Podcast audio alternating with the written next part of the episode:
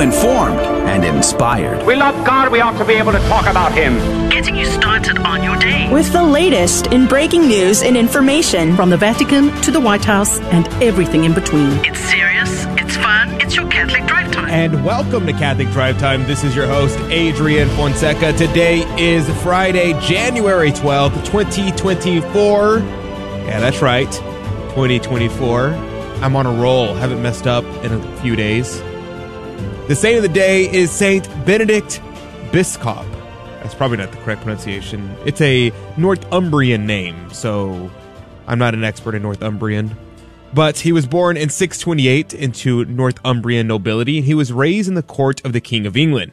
He served King Oswy as a personal aide de camp, which I had to look that word up, and it's, I think, one of my new favorite words. Basically, he was a close confidant of the king and so an aide de camp, distinguishing himself in the use of arms and receiving numerous awards for his valor and for his fidelity. Now, after a pilgrimage to Rome, Benedict decided to leave his military career and enter the religious life. He actually went to the king and requested permission. Imagine that conversation. How amazing it must have been to go up to the king, your close confidant, you're his close confidant. You are a military leader you have valor in battle, and you go to your king in all humility and ask him to take your sword, for you would like to take on the habit. He went on to aid to promoting Roman religious art and liturgy there in Britain. Benedict was a member of the Order of St. Benedict. Can you believe it? What a coincidence. He founded several monasteries with the monastery of St. Peter at Wearmouth in 674 being the most notable. He also reformed existing monasteries to ensure a strict adherence to the rule of life. He was a trusted advisor to St. Theodore and the Archbishop of Canterbury and to St. Adrian, uh, contributing to their activities there in England. Now, do we know anything about St. Adrian? I couldn't find anything about him. I wanted to know more about that part of his story there. From there, Benedict initiated an extensive program in architecture and art. He introduced stained glass windows, wall paintings, Roman music, and sacred chants in the English churches. He facilitated the introduction of Roman religious styles to England, bringing in Italian architects and artists and liturgists, which greatly influenced English religious practice and aesthetics. He also standardized the religious ceremonies, authoring a book titled On the Celebration of Feast, which played a significant role in organizing religious festivals. and now, at the end of his life, Benedict suffered from a painful paralysis that severely tested his patience, ultimately ending in his death in 690. Now, there are two kinds of saints, especially during the early church, thinking the first about thousand years or so. There are those nation builder saints and then there are the nation embellisher saints. Benedict's role was as a nation embellisher. He succeeded the area of nation founding saints there in England, and Benedict's contribution in art and architecture spread from religious to even the temporal spheres, enhancing the beauty of England during his time. Now, it's important to keep this last thing in mind, and this is the lesson that we should take from Benedict. His embellishments, embellishments were driven by deep contemplation and a warrior spirit. Why is this important to keep in mind and to think about? Because whenever there are weak men creating art, you get the art of the Renaissance, which no one would doubt is highly skillful.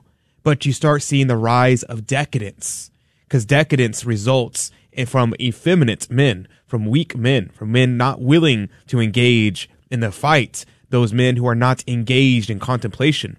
Whereas you see the art that comes before that during medieval times, where it may not have been as perfect in its form, but its intention and its direction was all geared towards heavenly things as its primary end. So this combined nation of profound meditation and strength characterized the early stages of artistic development in these nations, marking Benedict as a key figure in the culture and religious development in England. So, what do we pray for from St. Benedict on this, his feast day? Well, let's pray and ask him to give us a spirit of contemplation and a warrior spirit. So that way we may bring back the beauty that has been lost in our decadent age. Saint Benedict Biscop, pray, for, for us. us. Joining us right now is Rudy Carlos. Good morning to you, Rudy. Good morning, Adrian. Uh, speaking of of uh, of beauty, right? Mm. It's just just amazing. It's a great design. You know, we're giving away a 2024 Mercedes-Benz GLB 250. No kidding. And you got to take a look at this car, man. All right. Where do I go to look it up? Go to grnonline.com okay. forward slash raffle, and you're going to see all of the wonderful photos of this car that we're giving away here at the Guadalupe Radio Network. Whoa. It looks amazing. It comes in night black, and you can win it, dear listener. All you have to do is go to grnonline.com forward slash raffle and we're doing something a little bit differently this year. You can pick up a ticket not only for yourself, but one for your family, a family member, a person that you love, a person you think that needs a car, and you can pay it forward this time. Pick up a ticket for yourself and somebody you know and love, somebody who needs a car. And uh, you can pick them up for $25 a piece, or you can save and buy five for $100. grnonline.com forward slash raffle. There you go. Praise be to God. grnonline.com forward slash raffle. I just got an email a few minutes ago saying that we have sold 154 pay it forward tickets so far. And our goal is 1,000 pay it forward tickets. So if you'd like to join us in that, grnonline.com forward slash raffle. Now, Rudy, today is a very, very special day. Do you know what day it is? Today is Friday. It is Friday. Friday. That's so true. We made so it. So true, King. We made you it. You did it. But at what cost? But at what cost? Today is also the day of the baptism of my cousin. Oh wow, yeah. that's awesome. My cousin Ivy, a little little baby Ivy, she's really cute, is getting baptized by my friend um, later today. So I'm really excited to see to go to that baptism tonight. That's really cool, man. I uh, I encourage everybody to look up their uh, baptismal anniversary date, mm. celebrate it like you would a birthday or something. My anniversary is on uh, is Easter. Really? Yep. Oh, that's easy to remember. I was baptized Easter 1998. Cool. So there you yeah. go. Mine is March 19th. March 19th. Yeah. Praise be to God. Feast day of St. Joseph. Let's Praise go. But today is also special for another reason. Okay. Uh, we talked about the car we're mm-hmm. giving away. We talked mm-hmm. about Friday. We talked about, mm-hmm. well, what is it?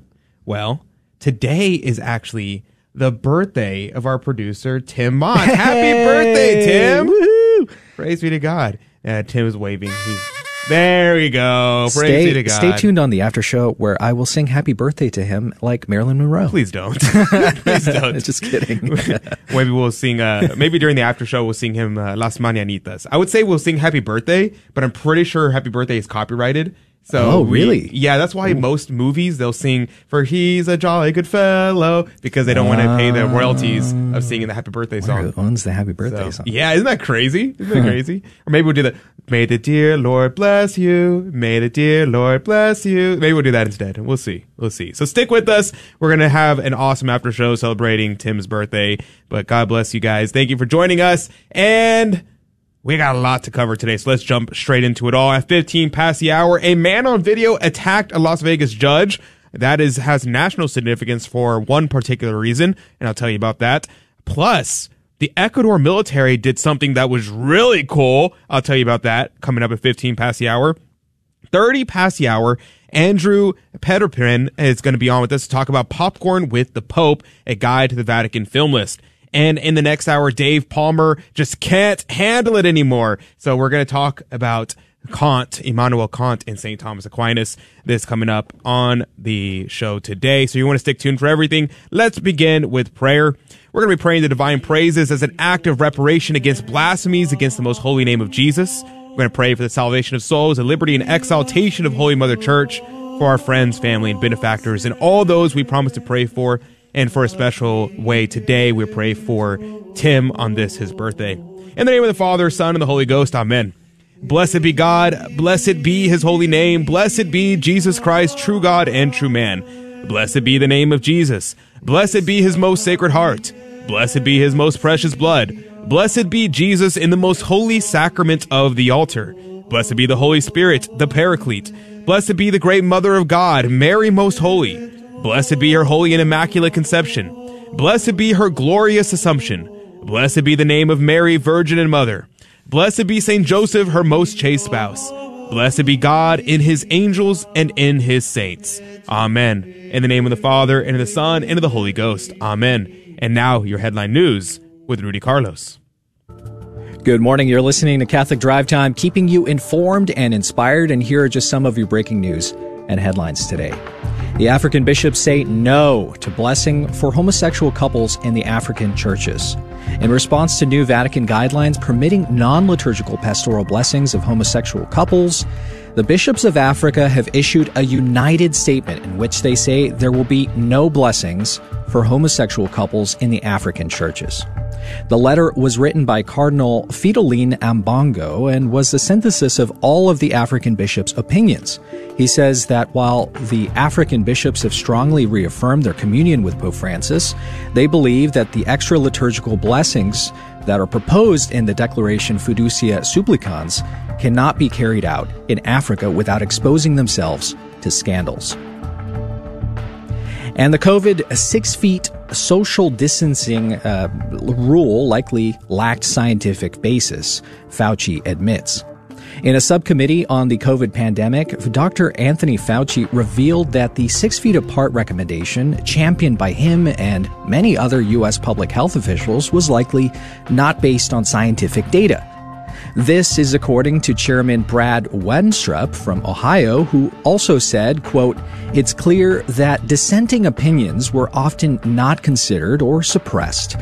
And should a future pandemic arise, America's response must be guided by scientific facts and conclusive data, unquote. Now just imagine if they got that one wrong, what else did they make up out of the blue? Who knows? And the U.S. insufficiently tracked uh, more than $1 billion worth of weapons for Ukraine, the Pentagon watchdog finds. The investigation focused on how the Department of Defense kept tabs on nearly 40,000 items considered sensitive and especially vulnerable to smuggling operations. DoD officials failed to compile full or timely inventories of 69% of the $1.6 billion worth of items. Lawmakers in recent months have intensified pressures for increased oversight on weapons, equipment, and uh, humanitarian assistance devoted to Ukraine since the invasion. The items encompassed in the Watchdog report represented just a fraction of the nearly $45 billion worth of security aid the U.S. has committed and uh, highlights the challenges to the, uh, the, the end use and monitoring of war zone equipment. Now, those are some of your headline news this morning, but stay tuned on Catholic Drive Time for more.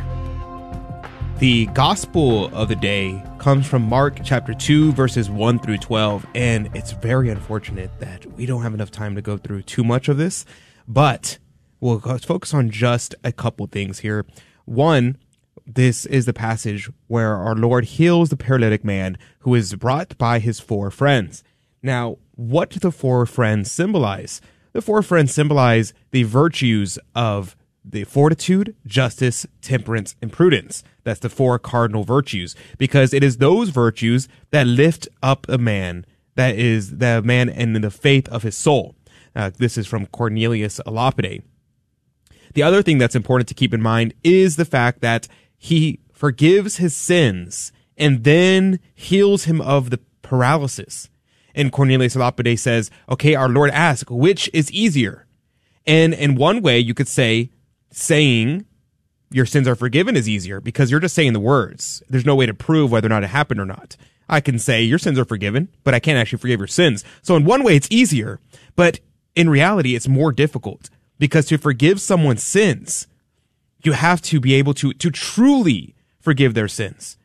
You have to be someone who has infinite power because all offenses against God are infinite offenses for we offend God, who is all powerful, all knowing, all loving. And so when we offend him, the debt we incur cannot be surmounted by human hands. So, yes, he healed the paralytic man, but more importantly and more amazingly, he healed and forgave his sins. We'll be right back with more. Hello, this is Steve Gleason with your one minute tool for Catholic evangelism. Here's the question for your non Catholic friend What does it take to constitute an actual church? Well, here's your three best friendship tools for Catholic evangelism. Number one, a gathering of Christians is not automatically a church. Although Matthew 18 says, Where two or three are gathered in my name, I am in their midst, that is not a text to be interpreted as a premise for a church. That's a requirement to legitimize an accusation. Secondly, Catholic teaching. Christ established and sustains the church as both a mystical community and a visible organization with hierarchy and jurisdiction jurisdiction. And thirdly, my take. Eventually, you have to decide what one item is absolutely essential for our Lord to say, that's my church. So is it a church if there's simply a common belief in the Bible? Or perhaps just a doctrinal agreement? Is it compliance to the Apostles' Creed? Could it be the stamp of approval from a denomination? Maybe an ordained pastor makes it officially a church. So, you know that place you've been attending every Sunday morning at 10 a.m.? Maybe it's not even a church. Maybe it's just a good, healthy hangout. Ooh. Guadalupe Radio Network announces the launch of La Promesa Legacy Circle, formed to recognize and honor our dedicated donors who have made long-term commitments to the network through gifts from their estates. We invite you to join our family and allow us to be a part of your personal legacy. For more information on making a legacy gift for the benefit of the GRN and a guide to charitable estate planning, contact our friends at the Catholic Foundation at 972-661-9792 or info at catholicfoundation.com. And welcome back to Catholic Drive Time. This is your host, Adrian Fonseca. Praise be to God. It's so good to be on with you today. Yes, it is good to be with you. Don't let anybody tell you otherwise. No matter what they say, it's still good to be here. And you know why it's good to be here with you?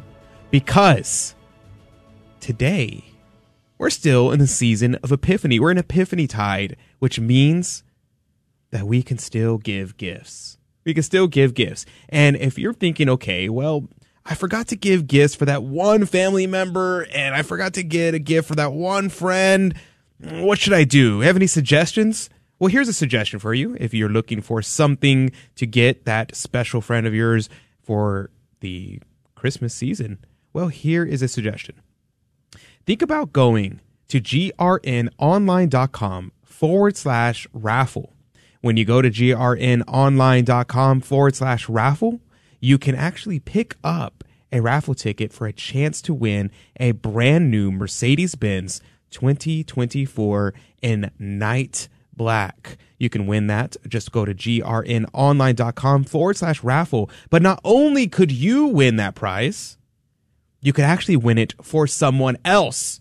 You could purchase one and pay it forward, put it in their name. So that would be an awesome gift to give someone an opportunity to win a brand new car. So if you know anybody who you forgot to get a gift for, make sure that you go and check that out. That would be an awesome thing to do. That's grnonline.com forward slash raffle. Okay, on to today's stories. There was a story, maybe you saw it on video because it, it kind of went viral. It's it's really bad, but it also was kind of funny. The headline is Man on video attacking Las Vegas judge was granted probation multiple times, once by the same judge. Now, just as a side note, it was kind of funny because the guy is standing there. He's talking about, I've reformed my life. Everything is better. I've gotten help and I had a lot of mental health problems, but I'm on the right track now. So would you please give me probation and let me go home? And he was already out he was allowed to go home and the judge was sentencing and saying, okay, well, your rap sheet is too long, too big. I'm not going to let you go. And the guy immediately curses at her and Superman jumps, leaps over the judge's bench, tackles the lady to the ground, and then he gets jumped by all the police officers. And it was kind of funny because you just see the, the contrast. The guy is claiming, oh yeah, I'm reformed. Everything is good. Everything is great. And immediately after he doesn't get what he wants, he immediately switches over and he leaps over the bench to try to attack her, which he successfully attacked her. Now, the reason why this story has national significance in my mind is because of how many crimes this guy committed and how many times, how long it took for him to get a real punishment because I'm going to go through some of his rap sheets, some of his history here. This is not uncommon. This is actually the norm. And it took him attacking a judge to get the book thrown at him. Nobody cares about the victims who he's who he's attacked previously. He tried to attack somebody. I think he successfully attacked somebody with a baseball bat to the kneecaps. He has robbed people. The guy has committed so many crimes, it's ridiculous. And see if I can go through some of these things. It says Redden, who appeared in court with his mother, had three felony convictions and nine misdemeanor convictions on his record, according to documents the 8, 8 News Now investigators obtained. In 2012, he was convicted of assault causing bodily injury to a family member. A judge sentenced him to 45 days in jail. In 2013, Redden was convicted three times for domestic battery, documents said. He was ordered to attend anger management classes and spend two months in jail and pay a fine. In 2014, Redden was convicted for attempted theft, documents say. A judge sentenced him to probation, which he violated several times. Redden then entered a mental health court program. While on probation, Redden was twice convicted of domestic battery, tampered with his alcohol monitoring bracelet, and violated other terms, documents said. He was also charged with kicking police officers in the knee. Also, during his probation in 2018, Redden was convicted of battery with substantial bodily harm. In that case, he bit a woman and broke the windows of a man's car with a rock. Again, a judge sentenced Redden to probation. A judge honorably discharged him from probation in 2020 and 2021. In 2021, Redden was convicted again for domestic battery. In that case, a different judge sentenced him to a term of 12 to 30 months. A board granted Redden parole in 2022.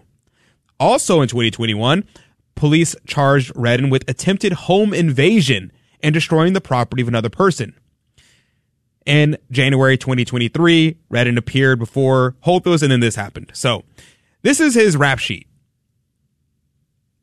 why did it take him attacking a judge for them to throw the book at him?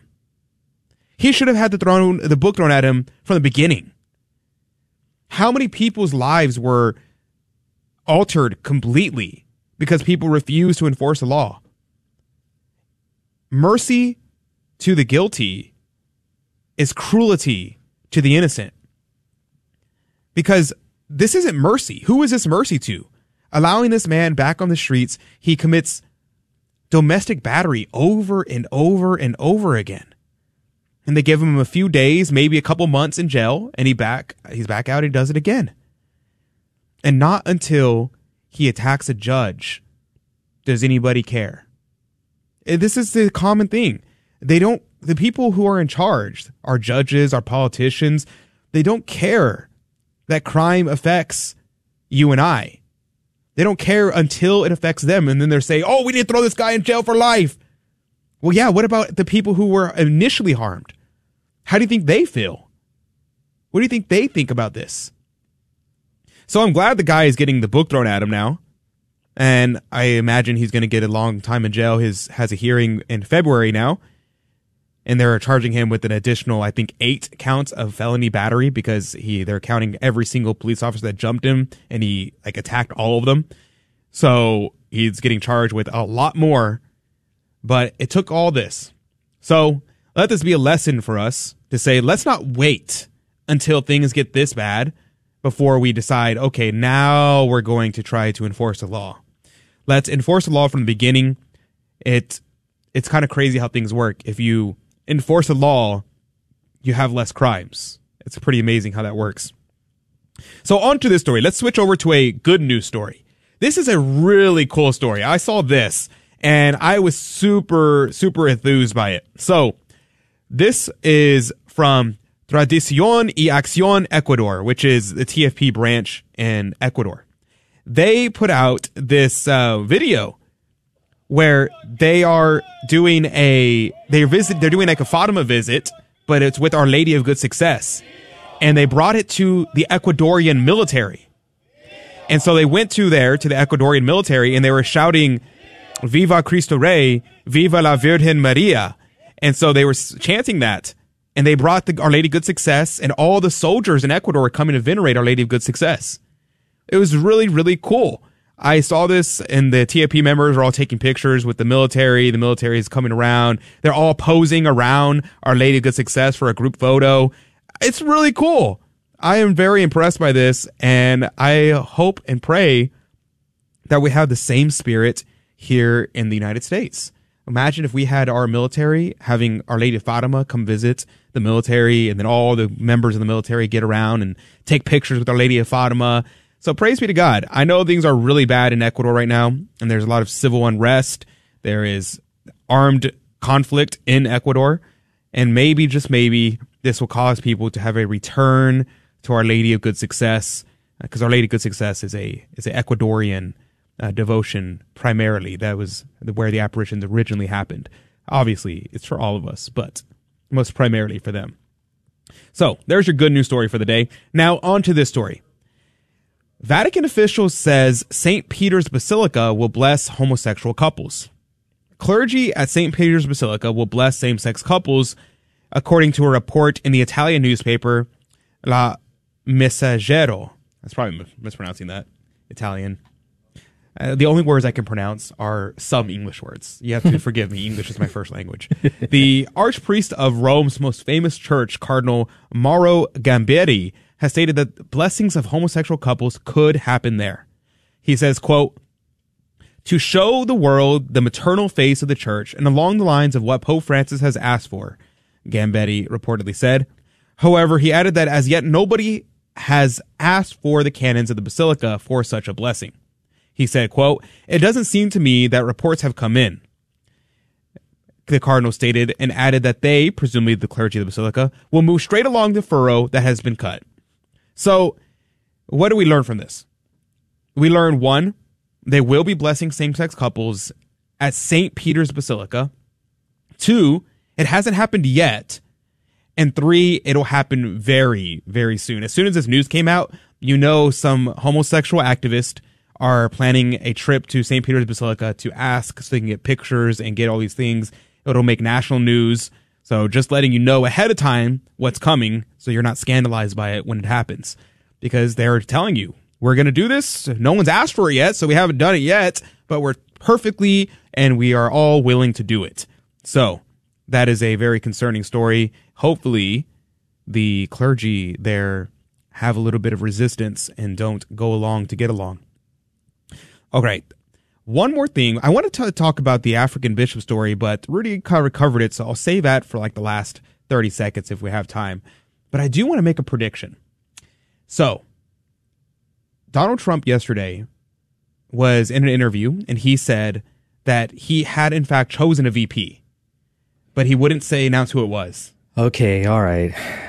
Look, I know people are speculating already. Mm-hmm. it's me. I knew it. That was going to be me. my guess. Yeah, you know, I I ran into him at a Whataburger, and he was like, "Hey, uh, yeah, we got VP? to talking, and I said, "Hey, man, you got a VP?" Uh, I was really bold about it, right? I had a resume ready, and I was, gave it to him. He was like, "Wow, you've done photography in California?" He said, "Wow." I You're can't. Hired. That's that's. I can't even do the the, the Trump impression. no, I think I personally think that he's going to choose and he's going to announce today that's going to be Rand Paul. On a Friday? On a Friday. Hmm. You know why? Because Rand Paul announced yesterday that he was had a big announcement that he hmm. was going to make today. And he said, uh, he was like, Oh, you, I haven't talked about the presidential elections at all, which is very strange for me, but I wanted to uh, make an announcement. So tune in tomorrow and I'll be making a major announcement about the presidential run. And huh. I was like, huh. And it would make sense because it would help gather some of the libertarian votes over to uh, Donald Trump's side. Mm-hmm. So I can see that being a, a, political strategy there. So that's my prediction. Maybe I'm completely wrong, and Rand Paul is going to make a I don't even I don't know what other announcement he can make about the presidential election that would be of any consequence. Should we make bets about it? No, definitely not. I do not like making bets. I hate losing money. I, I, I, am like I am I am gambling averse. That is averse. I am not. That is not my vice. Hmm. I have my vice is Dr Pepper. Good to know. So there you go. All right, we're going to go to a quick break. When we come back, Popcorn with the Pope, a guide to the Vatican film list. Did you even know the Vatican had a film list? We're going to talk about that coming up in just one moment. So don't go anywhere. We're going to want to tune in because we have a lot more on Catholic Drive Time right after this.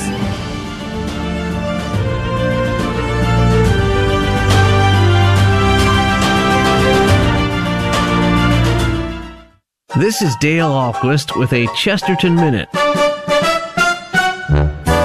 Have you ever heard someone say, I accept some of the things the church teaches, but I could never embrace the entire creed because there are some things in it that I just don't have any use for?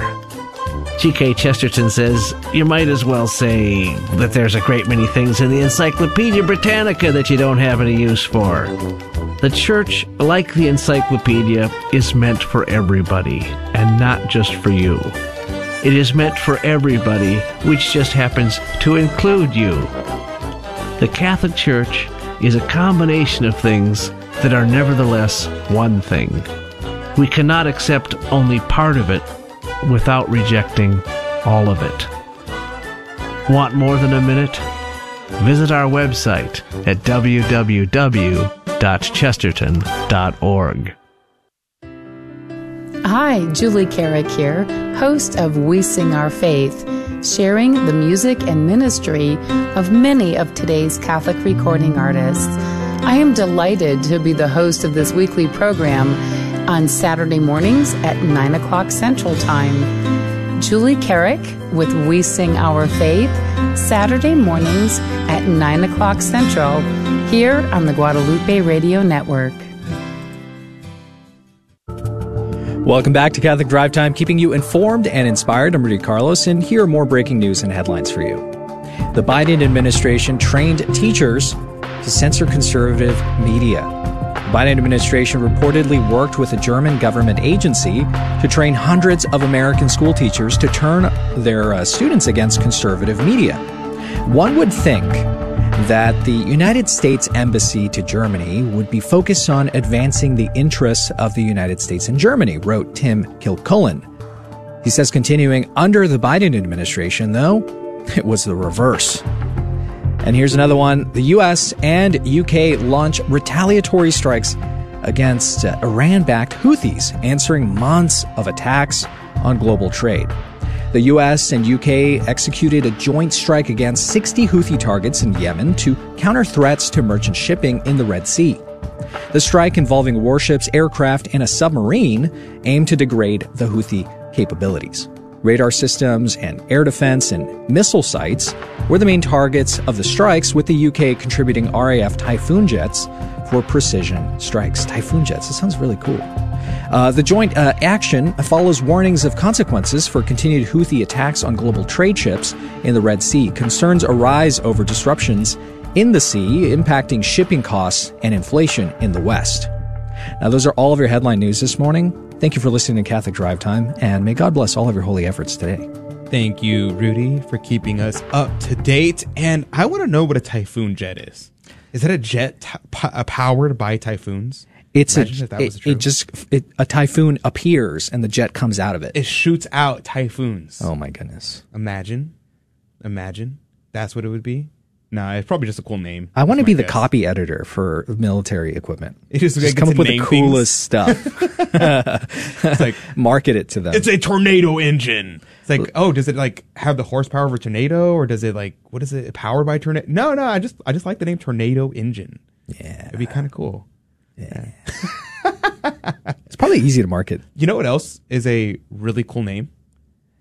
Popcorn with the popes. Mm, I was gonna say a Mercedes Benz. I was gonna say Mercedes Benz in night black, specifically a 2024 Mercedes Benz in night black. Um, but that is also cool. In fact, if someone wanted a Mercedes Benz, but they were like, you know, I can't drop, I don't know, what is it, sixty, seventy thousand dollars on a Mercedes Benz. How else could someone get one? Well, you would have to crack open your laptop, right? Mm-hmm. You go type in grnonline.com forward slash raffle, Mm. and you'll see all of the information, pictures of the car, the, the specs of the car, the designation GLB, which means God loves blessing. And he's going to love blessing you if you win this car. Right. And you can purchase tickets there. It's really convenient. All you have to do is uh, you know, go to grnonline.com forward slash raffle and pick up a ticket for yourself or one one of your loved ones. How much are tickets? $25 a pop. Or if you're economically minded, you can save, buy five for a hundred. Oh wow, that's significantly less than like It is. sixty, seventy thousand dollars. Yeah, Wow. for sure. Wow. and chances are pretty good. There you go. So if you'd like to have a chance to win a brand new Mercedes Benz 2024 GLB 250 in night black, night black, then you, all you have to do is go to grnonline.com forward slash raffle. It's got a Typhoon engine. It's got a Typhoon engine Just named kidding. by I Rudy made that Carlos just now. but joining us right now is Andrew Petiprin. He is one of the uh, co-authors of Popcorn with the Pope, a guide to the Vatican film list. Good morning to you, Mr. Andrew. Good morning, guys. How are you? Praise be to God. It's good to have you on. Now, Mr. Andrew, the Vatican film list here. I didn't even know the Vatican film list existed. I've never heard of the Vatican film list. And all of a sudden, uh, Tim comes in. He's like, look what I got for Christmas. And he shows me this book. And I'm like, hmm, Vatican film list. I didn't know this existed. What is a Vatican film list? And Yeah. Tim was like, okay, well, you need to invite one of these guys on and ask him what the Vatican film list is. Okay. I was like, okay, all right, I'll do it. So tell me, Mr. Andrew, let's start from the beginning. What on earth is the Vatican film list? Well, you are not alone in not knowing about the existence of this film list. Um, but here's here's what it is. In 1995, the um, the Vatican, in celebration of 100 years of the motion picture, um, issued very quietly this list of 45 movies. And there wasn't any rationale behind which movies were picked, really. There wasn't um, a, a lengthy description or anything. There was just uh, a document issued and it's available. You can find it on the Vatican website. You can find it online anywhere. And the, the heading of the document says some important films. That's it. And then, uh, beneath it are listed 45 movies broken up into the categories, uh, three different categories of art, religion, and values. Those three categories. And 45 films, a lot of them are European films. Um, some of them are American films. Some of them are very popular films. Some of them are very obscure films. But um, but yeah, there uh, they, it was issued as a, a celebration of the motion picture, and interesting too because you may know that over the hundred years up to 1995 that the motion picture had existed, the Vatican had had kind of a a, a varying relationship with that particular art form. Um, early on, for example, in the 1930s, the Vatican, the popes were very concerned actually that motion pictures were, you know, had a corrupting influence on people, which of course we know they do. But by the 1950s, 1960s, the popes and, and, you know, higher ups in the church came to understand that film was a very valuable art form as well that had a potentially very positive effect on people's souls in the same way that sculpture or painting or music does. So, so yeah, in 1995, this list came out and amazingly, no one's ever written a book uh, about these about these 45 films. So my co-authors David Paul Baird and Father Michael Ward and I decided to do that.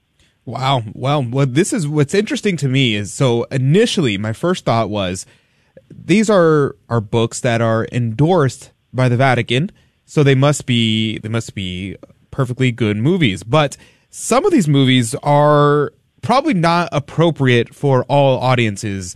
Uh, is that correct? Yeah, that's absolutely correct. And that's one of the most interesting things about this list. You know, this is the, the films on this list, very few of them actually are explicitly Catholic movies. You know, the, these are movies that are, um, that are for the most part profound pieces of art, although some of them are, are light and breezy and fun.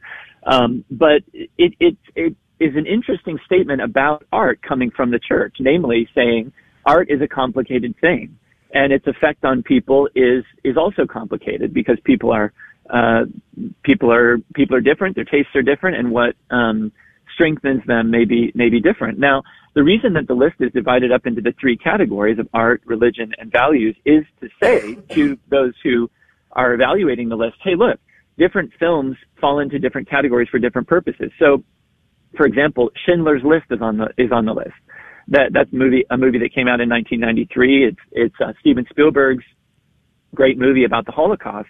Now that is a very important film, and I think an, a film that people, if they can take it, really ought to watch as a as a testimony to um, to courage, to sacrifice, to um, our duty to each other, uh, and uh, in in resisting evil but it is also a movie that not only has um, very harsh language and violence in it, but even has a little bit of nudity in it. So it's definitely not a movie that the Vatican is saying everybody ought to go and see this movie. They're not saying that about any of the movies on the list, but what they are saying is you know, these are important movies. Again, to come back to the original title of the list. I see. Yeah, Mr. Petiprin. That's uh, you know, it, it reminds me of one of my favorite movies, uh, Cinema Paradiso, where you see the uh, the priest is like cutting up all the film, making sure that there's nothing out in there that's uh, that's pretty crazy, It's inappropriate, it's yeah. inappropriate or anything like that. But that's a that's a good point. Maybe we should look at these movies with uh, with some sort of filter. But I'm I'm curious. Uh, have you watched all of the movies that are on the list? Well, we divided the book up into into three parts. David Paul Baird, one of my co-authors, actually wrote more chapters than I did or than Father Michael Ward did, but we all were responsible for a certain number of movies to review, and I got 11 of them, 11 of the 45 plus part of the introduction. Uh, so I've certainly seen those those films and most of the other films on the list too. But there are a few that I haven't seen, and sooner or later I'll get around to it. But you know, some of them we it- it came down to almost drawing straws for who was going to have to review them, um, and because because not all the movies on the list are ones that you would even look at and say that's one I really want to see. For example, there's a five-hour movie on the list, a silent movie from the 20s about Napoleon Bonaparte. Oh wow! So, yeah. So, I mean, that is a movie that may not be for everybody, right? On the other hand, The Wizard of Oz is on the list. Fantasia is on the list.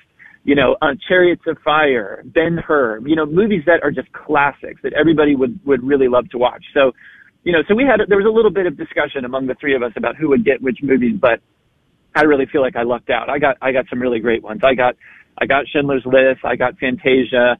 Um, I got uh, The Wizard of Oz. I got It's a Wonderful Life, the great Christmas movie. So, you know, uh, it, it, not every movie on the list is everybody's cup of tea, but there, you know, there are so many great ones on there that I would highly recommend to people. Well, we're going to go to a quick break. When we come back, I want to dive into some of the particular examples that are listed here. Uh, we were talking more big picture this uh, first part, and when we come back from our break, I want to get into the minutia and talk about some of these movies. And I think it'll be a great conversation to have. So stick with us. We're going to talk more about Popcorn with the Pope, a guide to the Vatican film list with Andrew Petiprin when we come back on Catholic Drive Time. So, go, so don't go anywhere. Plus. Remember, grnonline.com forward slash raffle. Pick up a raffle ticket and you can be driving home with a brand new Mercedes Benz. God bless you, and we'll see you in just one second. When you find yourself peering into life's rearview mirror, wondering if your past will forever define you, it doesn't have to. Go to standtalltoday.com and register for your absolutely free consultation with one of our world class life coaches. They can help you get started on a plan forward to living your best life. There's nothing to lose and an entire future to gain. Log on to standtalltoday.com for complete details. That's standtalltoday.com. Catholic radio was there for me when I needed it. Even though I didn't think I needed it, it was there for me. I want everybody to know that I'm giving, not so that I can sit there and say that I gave to GRN for any other reason but this. I want that radio station to be there for anyone else who needs it also. They may not think they need it, but it's going to be there for them, whether it's in the future, whether it's right now. I want that radio station to always be there for them, just like it was there for me. The Guadalupe Radio Network. Radio for your soul.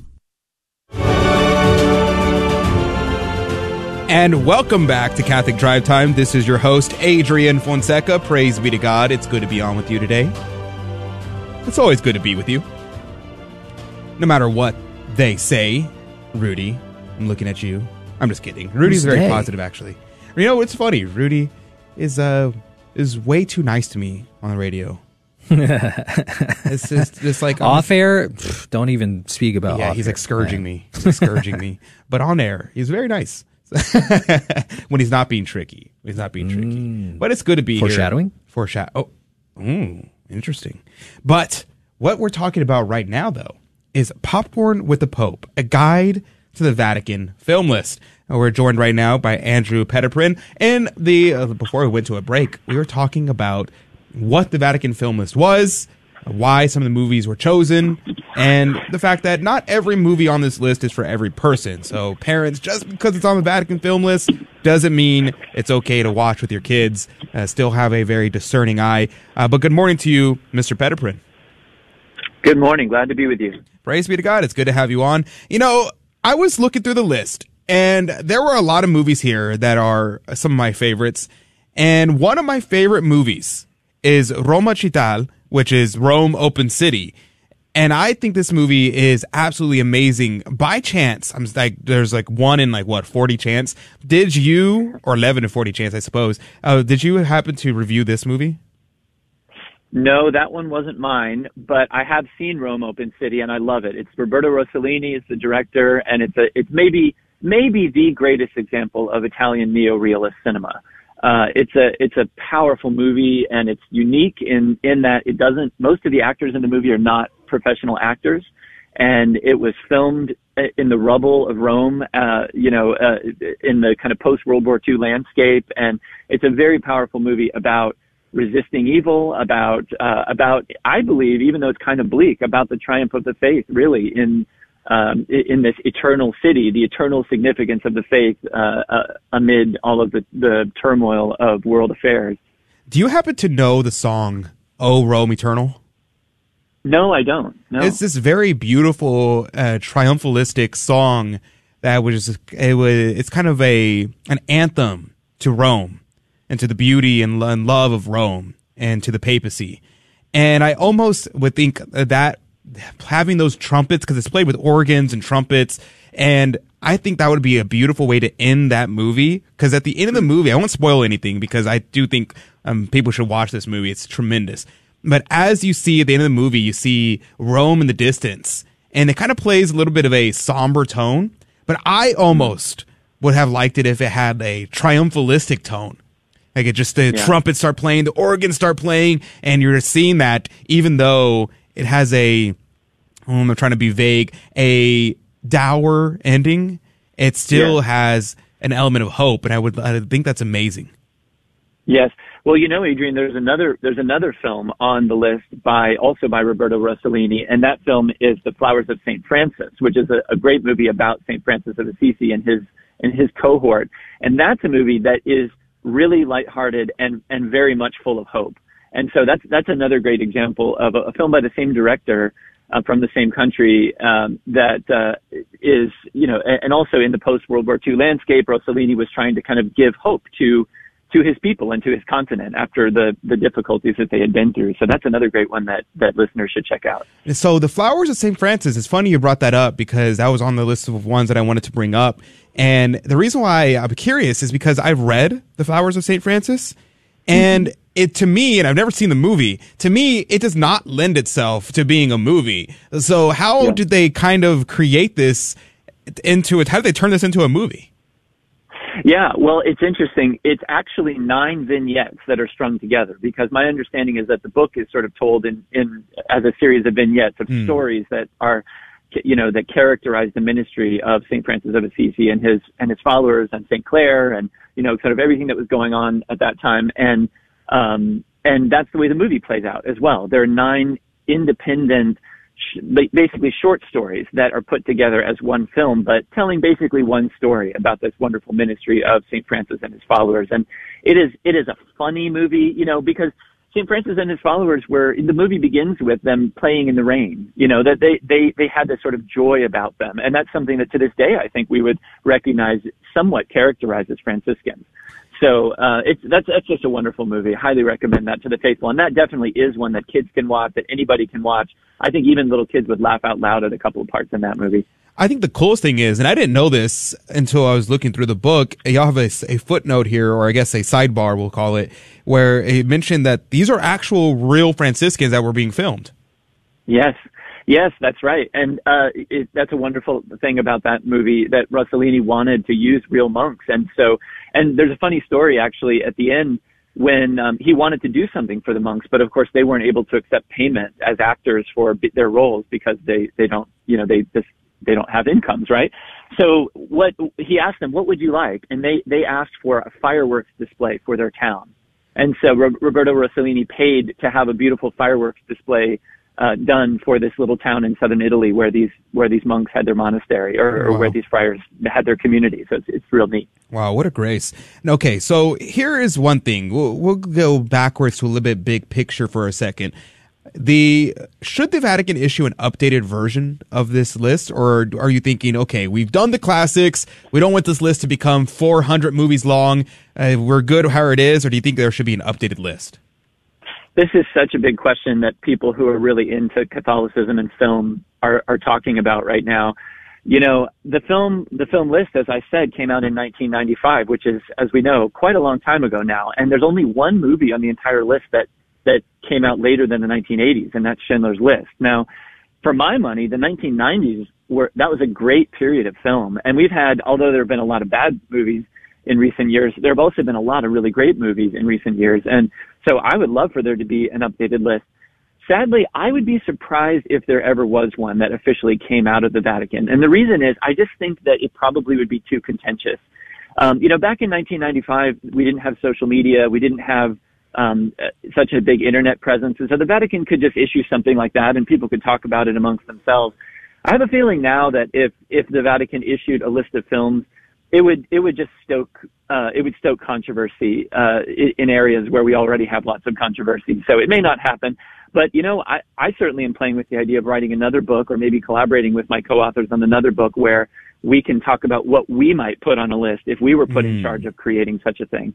Yeah, that would be very interesting to see a, a 90s to 2024 uh, movie list. That would be very interesting to read. Now, okay, so talking about these some of these being controversial, which one of these movies do you think would be considered a little bit more controversial, kind of surprising? Someone might be saying, "Huh, why is that on the list?" Well, uh, there there are several. I would say one of them is the 1986 movie by um, Andrei Tarkovsky, who's a great who is a great Russian director, and he was an Eastern Orthodox Christian, although he had a little bit of a complicated relationship with Christianity. But his film, The Sacrifice, is a very difficult film. Um, it includes some thematic things that I, I might not even mention on the radio because there are probably young people listening. But um, it is it is far from a film that uh, that you know, people who have kind of sensitivities to, you know, things like sex and, um, you know, and, and sort of deeper, like, you know, philosophical issues and stuff like that might, might want to check out. But it is a brilliant movie for those who kind of are, are up to it. So, you know, I, I personally recommend that one, but I would be careful to whom I recommended it, you know, so that's mm. one. Um, you know, there, there are others on the list as well. Um, definitely uh, there's a movie called Eight and a Half on the list oh, by yeah. Federico Fellini. Now that is a really interesting one, and I, I didn't I didn't have the privilege of writing that chapter, but I have written about Eight and a Half in other in other areas. Eight and a Half is on the list, even though it is actually a movie that was on a different list, namely a list called the Condemned Film List. That's what I that thought. was created by yeah, there was a group called the Legion of Decency, Uh-huh. and for about uh, about 50 years, they rated films that came out of Hollywood and out of Europe. And there were a whole lot of them that they gave a C rating to, which, which was officially called condemned, which was, you had an official status that Catholics ought not to watch them. But eight and a half, although it was on the condemned list, ended up on the Vatican film list.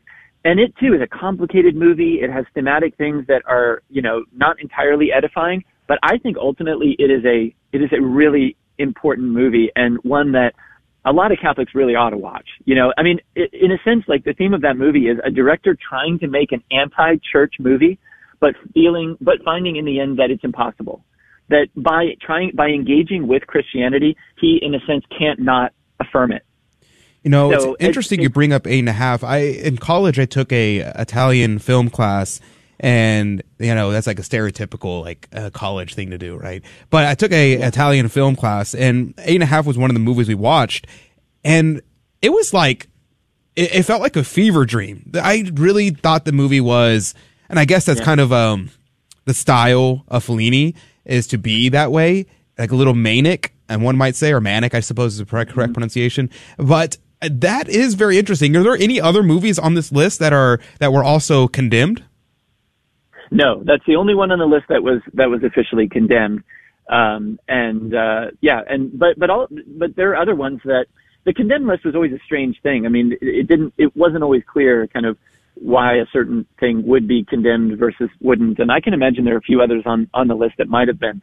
But for the most part, I wouldn't say. I for the most part, I would say most of those films are ones that have pretty clear themes um, that that coincide with with a Christian uh, you know, Christian theology and Christian virtue, um, albeit in a not always straightforward way.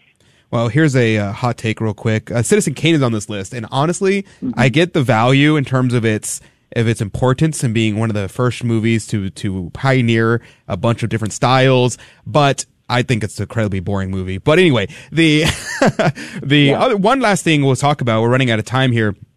Is the discussion questions? Tell me about this. Yeah, so we set up the book so people could really use it to engage with the films if they had never seen them. Because we realized, you know, I think over 25 films out of the 45 are European films in foreign languages, right? So these are not exactly your, you know, just pull them off the shelf and watch them easily.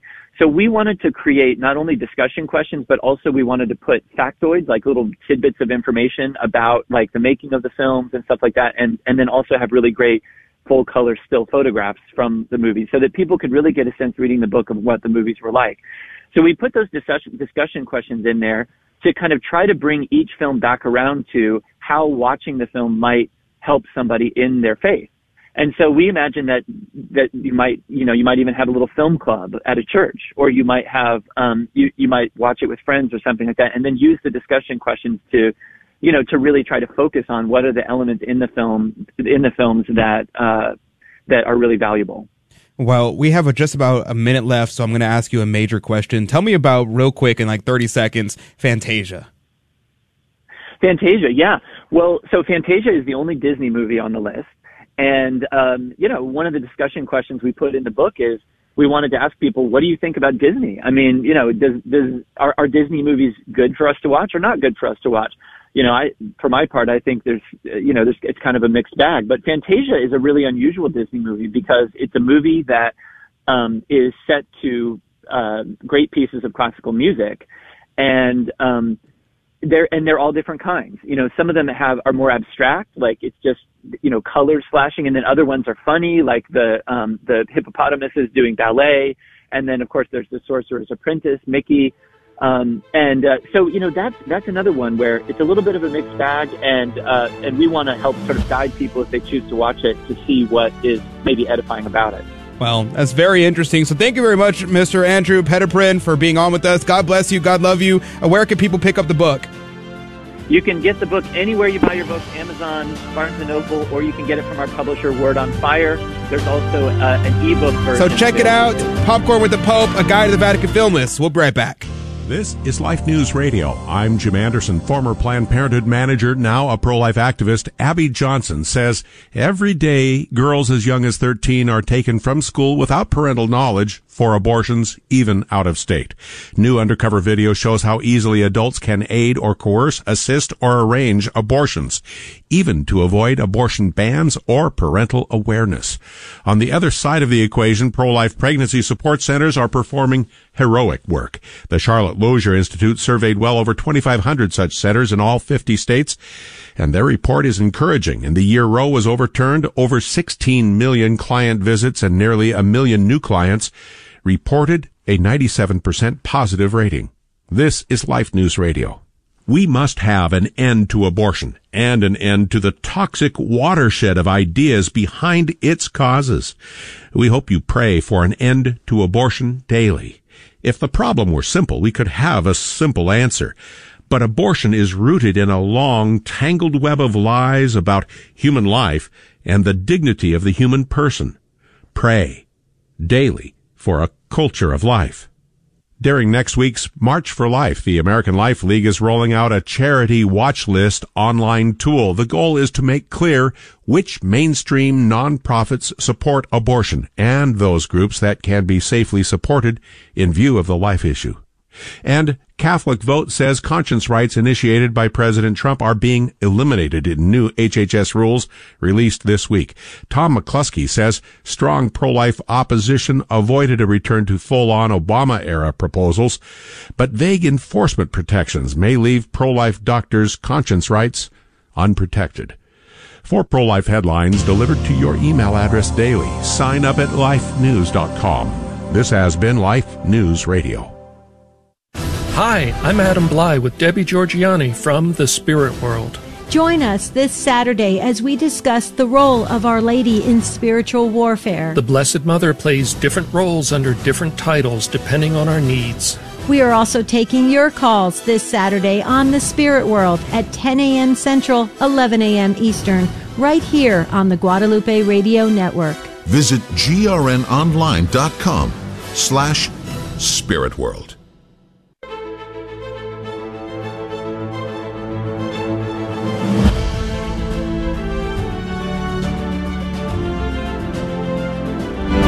And welcome back to Catholic Drive Time. This is your host, Adrian Fonseca. Praise be to God. It's good to be on with you today. It's always good to be with you, actually. Not just today, but every day. But especially today. It's especially good today. What about the weekends? Well, it's actually the saddest days. Because we're not together. Mm-hmm. Unfortunately.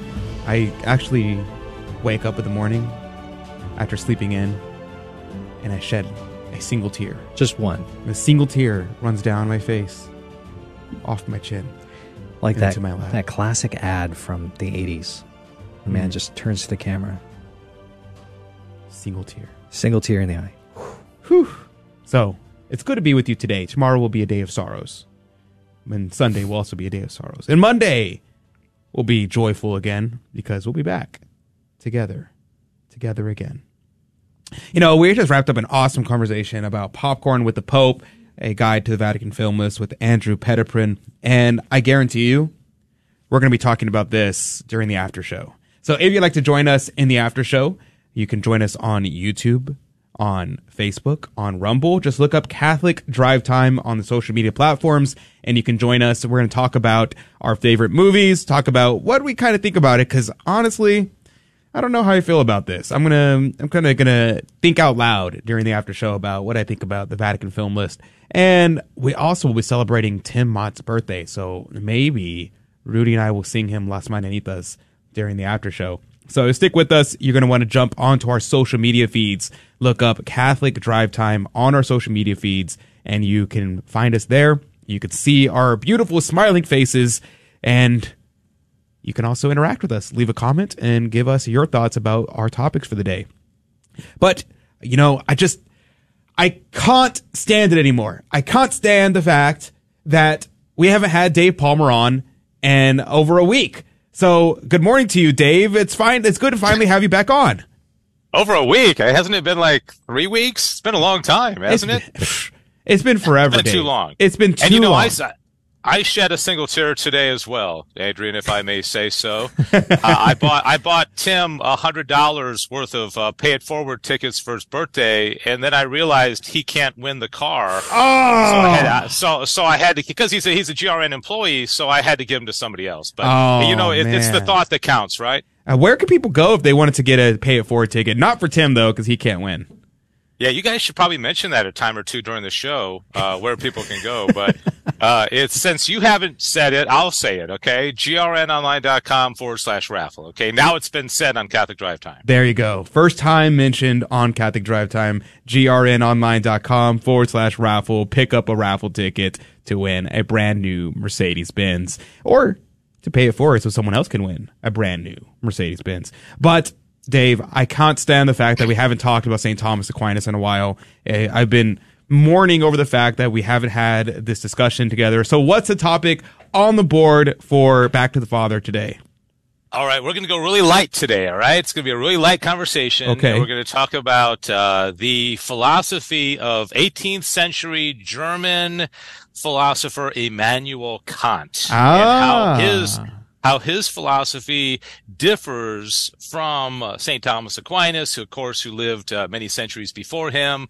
And I often talk about that encyclical. Uh, I love uh, Aeterni Patris. Leo Thirteenth put it out in 1879, basically saying, "Listen, everybody, we got to go back to Thomistic philosophy. We got to get, get back to scholasticism because these crazy philosophers are running around, uh, kind of messing everything up in the world." And that's that's a paraphrase. That's not a direct quote from the encyclical. Uh, but I would say that Immanuel Kant was would be one of the primary uh, philosophers that Leo the Thirteenth would have had in mind when he wrote that. He didn't name names in the encyclical, but I think Kant would have been one of the most problematic for him. Okay, well, here's the thing, Dave. Immanuel Kant, uh, he's just some philosopher of the 1800s. He has no relevance to us today. Why why should we care about who this Immanuel Kant character is? okay, good question. Uh, yeah, he he he basically is the guy who first uh, kind of proposed making truth subjective. Okay. So the truth is not something we discover. The truth is something we construct. All right. So that would be the simplest uh, way of uh, talking about Immanuel Kant's and what, what he called himself the Copernican revolution in philosophy. Okay. Just like Copernicus said, no, the, uh, the sun is not revolving around the earth. It's the earth revolving around the sun.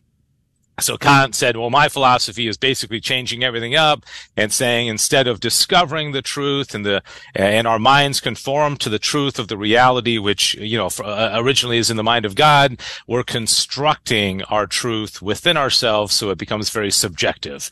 Uh, and I, I, think it wouldn't uh, take much to realize that you can see the echoes and the, the consequences of that in our culture today where people are trying to reconstruct uh, their own truth within themselves. And you got to go back to Kant. I mean, he was he was the the uh, the architect of this kind of mindset. Well, it's very interesting, Dave, that you bring that up because the lot of the problems, both inside and outside of the church, are part of the issue of a denial of realism. At least that's my opinion. And I say, of course, this means we should return back to Thomas, right? But in practical, in very practical terms, if people are starting from a premise from an idea and they are holding fast to that idea as the foundational element. I mean, it is, it cannot be questioned. It is an axiom. So then they look at the world around them and reality contradicts their idea. Well, they have an option. They have a choice to make. Do they conform their ideas to reality or do they conform reality to their ideas? And the error I see most commonly done today is that many people are trying to make reality conform to their ideas rather than conforming their ideas to reality. Would you agree, Dave?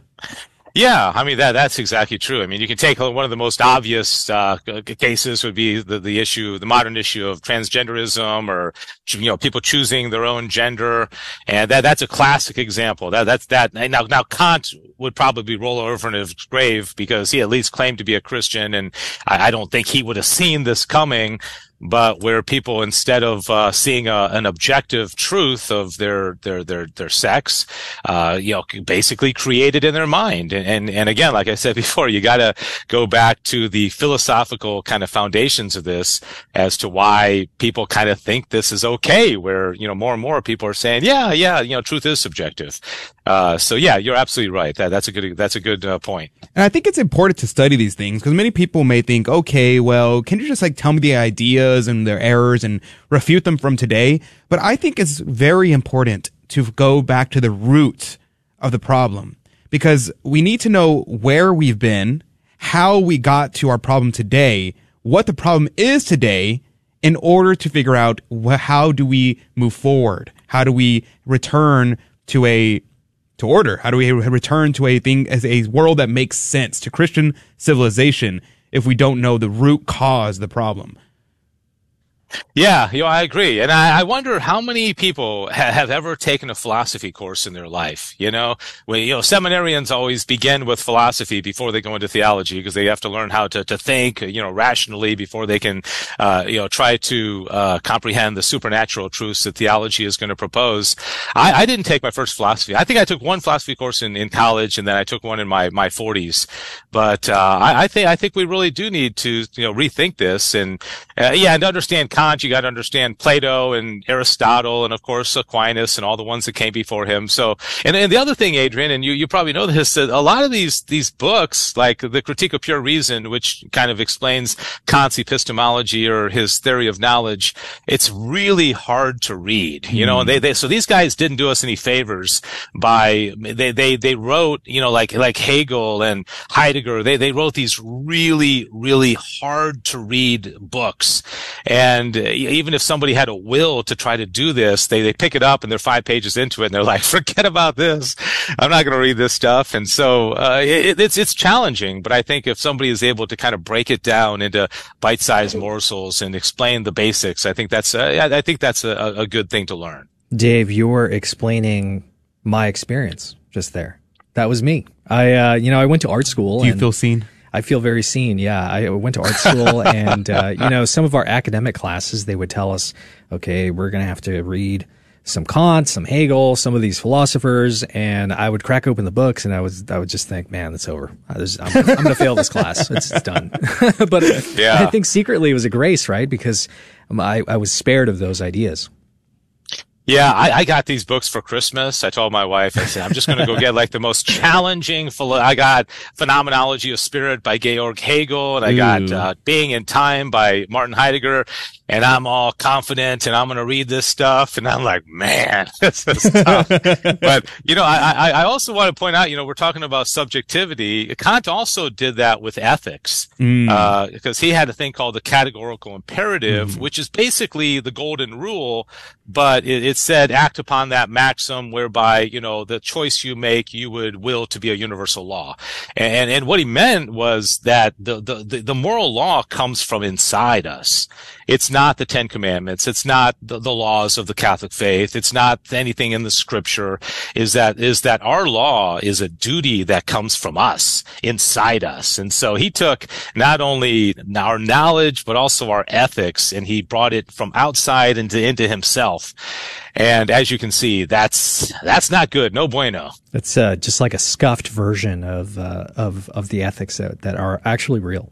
You know, it's interesting because when I was an edgy teenager, Rudy's laughing. He's like, Adrian was not an edgy teenager. Wait, let me let me get to let me get to the the punchline here. The when I was an edgy teenager, I thought it would be the funnest thing to study the atheist ethics because I liked arguing with atheists. And so that was like my thing. I would go through and I'd started reading up on all these things. So I actually was a huge fan of Kant's categorical imperative because that was his the, the position of deontology, which basically to just give a two second summary, I kind of compared it to like Captain America. Captain America is a classic deontologist. He's the guy who says, you know, I'm going to do what's right no matter what, and I will do it even if uh, if there's no circumstances can change the situation. And I was like, you know, that kind of makes sense. It kind of gives a little bit of sense. It was the only ethical position from the atheist that made any sort of sense to me. Uh, what do you think, Dave? Does is is Kant? In my mind, he is the best case for atheist. Yeah, but but he wouldn't have claimed to be an atheist himself. right, of although course. He, yeah, yeah, he. I mean, he was brought up in a very, you know, almost kind of puritanical Lutheran uh, pietist kind of family. He did somewhat reject it. I think his whole life he kind of tried to play it both ways. I think in in that age, if you were an atheist, uh, you, you, it was hard to get jobs and in, in universities, and he was a university professor. Uh, so I think he he played it both ways, where he he came down saying, yeah, you know, there's a God, but we can't know him. you know so uh and uh, there you know there there's a truth but we, we can't know it you know? We can only know what basically we can experience but yeah yeah and and so um uh, but yeah, the, in the categorical imperative, I think he's saying I, I'm going to basically conform my beliefs to, to what Chris, my Christian faith has told me, but I'm going to make it mine and not and not Mm. theirs. And so he Mhm. ki- he kind of kind of he, he kind of stole it from uh, you know his his Christian background and, and made it very subjective. Right. And I think that's kind of the position of a lot of atheists today. Like there is a, it just, he just, the name just flew out of my mind, but there is a famous atheist who has done massive debates with like Ben Shapiro, people like that. And he would hold to this position completely. He's like, Oh yeah, I have Christian values, but it's not because of Christianity. And it's very interesting to, to try to see that. Now we're just about out of time, Dave. Where can people tune in to see Back to the Father today and make sure they get a, a quick lesson on Immanuel Kant? Yeah, and, and also, you know, I, I do want to. The show is about Aquinas, and I want to compare his philosophy, especially his epistemology, uh, to what Aquinas would say, because Aquinas is much more beautiful, and uh, it, it, it, of course, it, as you would expect, incorporates much more God into the picture than than Kant does. But uh, Back to the Father is a uh, a social media only program uh, produced by the Guadalupe Radio Network, and it runs every Friday, which is today, one o'clock Central Time, on the social media feeds of X. Twitter, and YouTube. And we try to keep it very, you know, fun and casual and not too, too deep. But if you want to learn something about Immanuel Kant and uh, how he messed up the world, uh, join us today at one o'clock. There you go. Check it out. Look up uh, Guadalupe Radio Network social media feeds, and you'll find that at one o'clock Central across our social media feeds, Guadalupe Radio Network. Find us there. God bless you, Dave. We'll talk to you very soon. All right, Adrian. Thanks a lot. Bye, Rudy. All Happy right. birthday, Tim. We're going to go to a quick break. When we come back, we're giving away a prize today. You're going to want to win that prize. Dial that number 877 757 9424 when we come back. Unbelievers often reject religion because it sometimes causes conflict. They'll say, Science will fly you to the moon, religion will fly you into buildings. Is this a rational basis for rejecting religion? The answer is no, and here's the reason. First, just because something causes conflict doesn't necessarily mean it's bad. For example, many wars have been fought over land. Does this mean we should do away with the right to private property? I don't think so. Second, the objection doesn't specify which religions cause war. It may belong to the essence of some religions to spread its message by the sword, and these we should reject, but it doesn't belong to all religions. So, to the question, should I reject religion because it causes conflict? The answer is no. I'm Karlo Broussard with the ready reason for Catholic Answers, Catholic.com. Hi, Julie Carrick here. I am delighted to be the host of We Sing Our Faith. This weekly program shares beautiful Catholic music and deep insights of many Catholic teachings. Join me on Saturday mornings at 9 o'clock Central Time for We Sing Our Faith here on the Guadalupe Radio Network. Saturday mornings at 9 o'clock Central Time. We sing our faith. Welcome to another round of fear and trembling. the Catholic Trivia Game Show that helps you work out your salvation by the seat of your pants. It's a 50 50 chance, and prizes are involved. Avoid the weeping and gnashing of teeth. Call now to take your shot. 877 757 9424. 877 757 9424. 877 757 9424. That's the number to call to be part of our game show, Fear and Trembling, where we give out prizes and you could be a winner. In fact, we're giving away the prize today. Today is the day. So if you'd like a chance to win and you called in in the past, I saw a number of people called in this week and they weren't able to get on. And I have good news for you because right now, the next person who calls in 877 757 9424 will have an opportunity to win the prize this week. And there's going to be three more opportunities to win. So dial that number 877 757 9424. Now, you may be asking, what am I listening to? How does this work exactly? What is fear and trembling? Well, I have an answer for you. I have three Catholic trivia questions right in front of me here, but the trick is you don't need to know the answers to win. In fact, you could know nothing about Catholicism and still win the prize because I'm not going to ask you the questions. I'm going to ask Rudy the questions and it's his job to give me an answer. Your job is to tell me if he's right or if he's wrong. And every right answer goes into the coffee cup of divine providence to win this week's prize. Rudy, what could they win? Praise be to God. This week we are giving away a image of the holy face of our Lord Jesus. Mm. You're thinking, what? Just like a picture of Jesus? Uh, what is that? I mean, sounds kind of lame. Actually, it's not. It's the holy face of Jesus, which is a devotion that we are encouraging you to take on in your spiritual life, in your prayer life.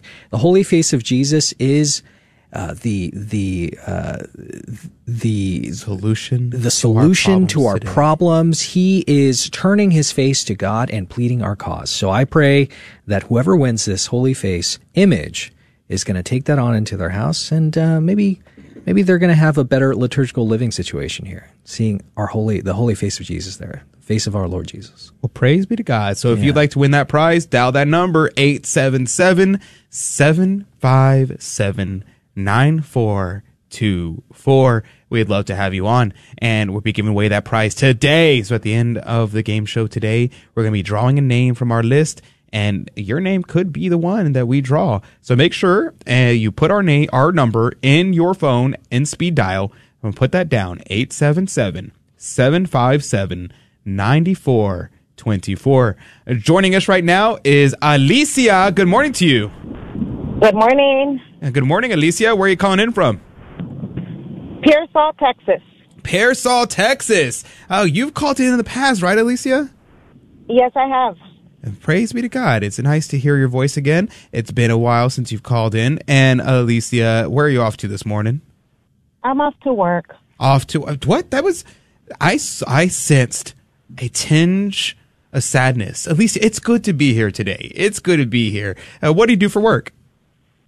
Uh, I work in a warehouse. Okay, well, praise be to God. Praise be to God, Alicia. I know for a fact that you're going to ha- make the day amazing today because it's Friday and Yes, it it's is. also Epiphany Tide. So we're still celebrating Christmas joy. I'm playing Christmas music personally. Uh, what about you, Alicia? Uh, yes, I am. Hey, Let's go. I love to hear it. I love to hear it. Christmas tree is still up. Yeah, Christmas tree is still up. Oh, Christmas tree. How I love your branches. And particularly my house, I love the plastic branches. it makes less of a mess. Mm. yes. Now, Alicia, you are a veteran. You know how to play the game. Are you ready to jump in? Is Rudy going to be tricky or is he going to be easy today?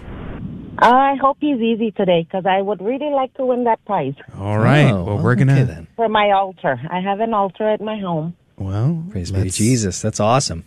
Let's find out. Let's Okay. find out, Rudy. Are, how are you going? How are you feeling today, Rudy? You know, I'm feeling conflicted. Hmm. I, I'm a complex individual. I want to be less tricky, but tricky is just my nature, you Mm, know? mm. And I don't know. I, I'm at I'm at odds with myself. Yeah, the trickiest thing about it is he's not even wearing a tie today. So, yeah, I know. What does it mean? I have no clue. All right, let's jump in. Question number one for you, Rudy.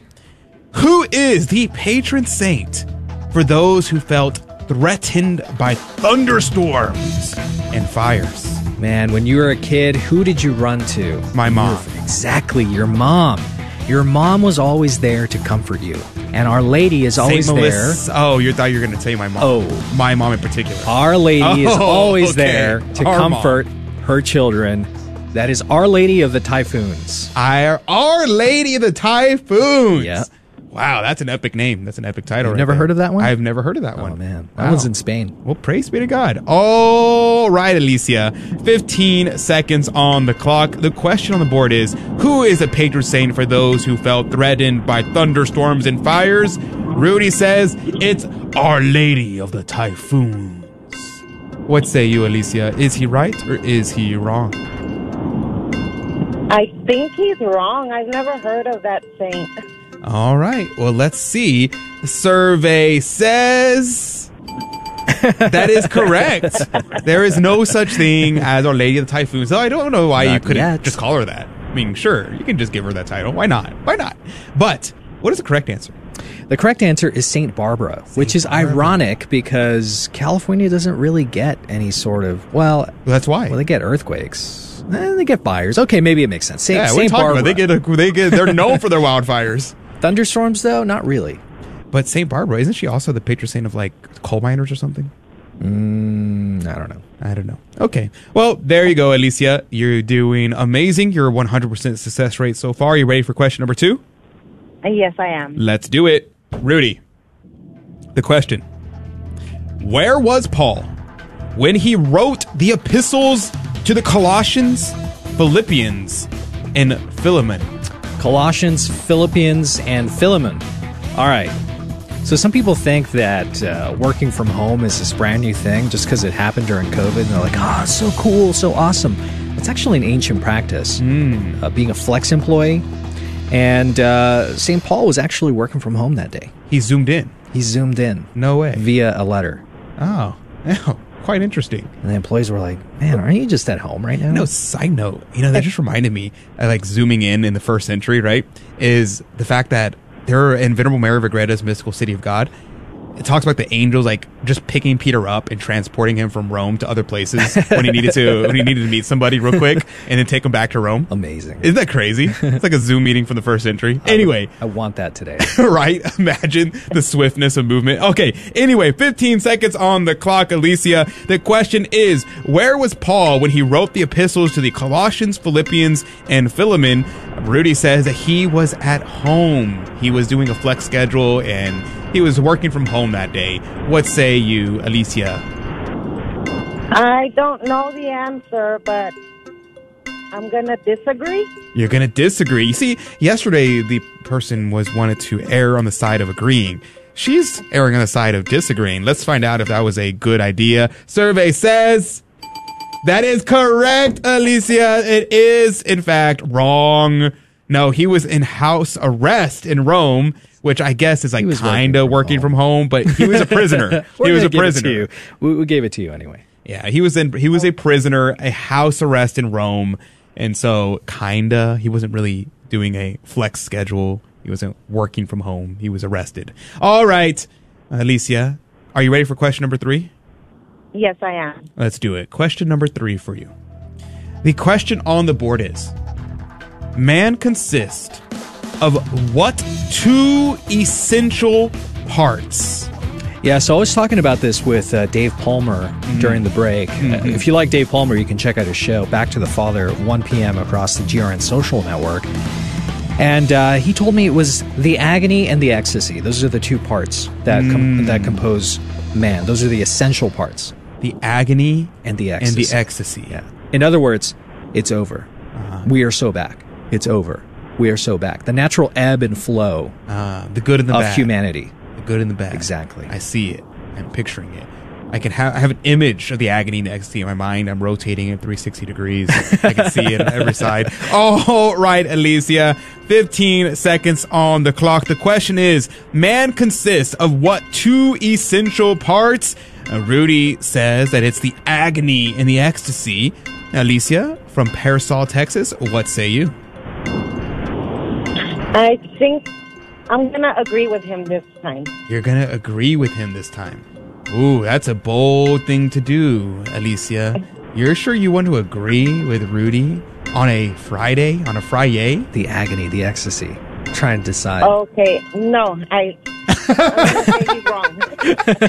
well, let's see. Let's find out. You're gonna. She's gonna go. with He's wrong. She says. Let's see. Survey says that is correct. it is not the agony and the ecstasy. It's in fact a body soul composite. Human beings are body soul composites. Two parts, body and soul. When the body and soul are rended apart, that's what we call death. Death, not death. Death. And so the definition of death is not brain death, it's not heart stopping, it's the rending of the body and the soul. All right, Alicia, stay on the line. We're going to unchain our drummer boy. And so we're going to see if we can uh, get that and uh, drummer running. boy. And here we go. Here we go. He finished playing Little Drummer Boy earlier, and now he's ready for us. And so we're going to draw a name. Rudy is shuffling them around, and he's going to pick one. One right. No, no, don't pick that one. Don't pick that one. Uh, that one. Yeah, that one. This that one? one. That one. One. Okay, All that one. Okay. Let's, take see. a look here. Oh, man. It is. Tune in next week to Ah, find out. nah. Ah, just kidding. It's Annabelle Mason. Annabelle, Annabelle, you have praise won be to God, the Holy Annabelle. Image. Well, congratulations, Annabelle. Alicia, I'm so sorry your name was not drawn, uh, but I would encourage you to nonetheless go get an image of the Holy Face today. But God bless you, Alicia. God love you, and have a very blessed weekend. You too. God bless you. Bye bye. Merry Christmas and have a blessed New Year. We're going to go into the after show. Tons to talk about. We're going to sing Las Mañanitas to Tim Mott, our producer. It's his birthday today. We're going to talk about popcorn with the Pope. We're going to talk about our favorite movies. And I'm going to show share with you a really cringe story from me in high school. And I just told Rudy the story and he was laughing at me. So I'm going to share it with you. So tune in. Look up Catholic Drive Time across our social media feeds and you can tune in there and we'd love to interact with you directly. But if not, we'll see you Monday morning, 6 a.m. Central, 7 Eastern, across the Guadalupe Radio Network and Catholic Spirit Radio. God bless you, God love you, and we'll see you very soon. Thank you for joining us on Your Catholic Drive Time, where it is our pleasure to keep you informed and inspired. Join us Monday through Friday at the same time, right here on your favorite Catholic radio station. Don't forget to connect with us. Just go to facebook.com forward slash Catholic Drive Time. Again, that's facebook.com forward slash Catholic Drive Time. Be sure to share more than just us today. Share Jesus with everyone you meet. Bye now, and God love you.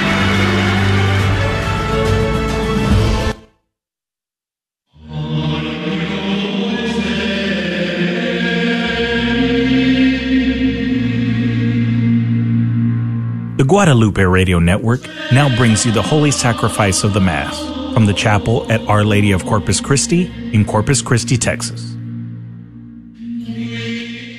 Friday of the first week of Ordinary Time. This morning's Mass is being offered for all of our listeners on Guadalupe Radio Network, our online viewers, and for those here present. Holy, holy, holy, Lord God Almighty, early in the morning our song shall rise to thee. Holy, holy, holy, merciful and mighty, God in three persons, blessed Trinity. In the name of the Father, and of the Son, and of the Holy Spirit. Amen. The grace of our Lord Jesus Christ, and the love of God, and communion of the Holy Spirit be with you all. Brothers and sisters, let us call to mind our sins, and so prepare ourselves to celebrate the sacred mysteries.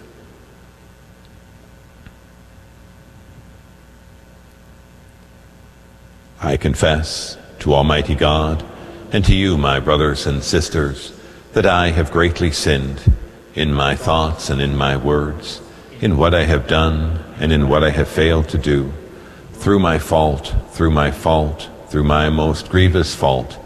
Therefore I ask Blessed Mary, ever Virgin, all the angels and saints, and you, my brothers and sisters, to pray for me to the Lord our God. May Almighty God have mercy on us, forgive us our sins, and bring us to everlasting life. Amen. Lord, have mercy. Lord, have mercy. Christ, have mercy. Christ, have mercy. Lord, have mercy.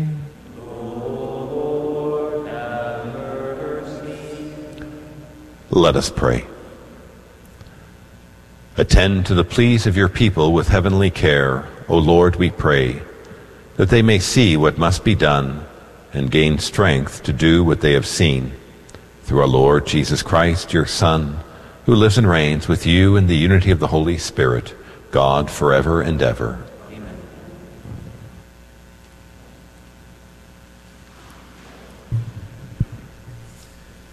A reading from the first book of Samuel. All the elders of Israel came in a body to Samuel at Ramah and said to him, Now that you are old and your sons do not follow your example, appoint a king over us as other nations have to judge us. Samuel was displeased when they asked for a king to judge them. He prayed to the Lord, however, who said in answer, Grant the people's every request. It is not you they reject, they are rejecting me as their king. Samuel delivered the message of the Lord in full to those who were asking him for a king. He told them, The rights of the king who will rule you will be as follows. He will take your sons and assign them to his chariots and horses, and they will run before his chariot. He will also appoint from among them his commanders of groups of a thousand and of a hundred soldiers. He will set them to do his plowing and his harvesting, and to make his implements of war and the equipment of his chariots. He will use your daughters as ointment makers, as cooks, and as bakers. He will take the best of your fields, vineyards, and olive groves, and give them to his officials. He will tithe your crops and your vineyards, and give the revenue to his eunuchs and his slaves. He will take your male and female servants, as well as your best oxen and your asses, and use them to do his work. He will tithe your flocks, and you yourselves will become his slaves.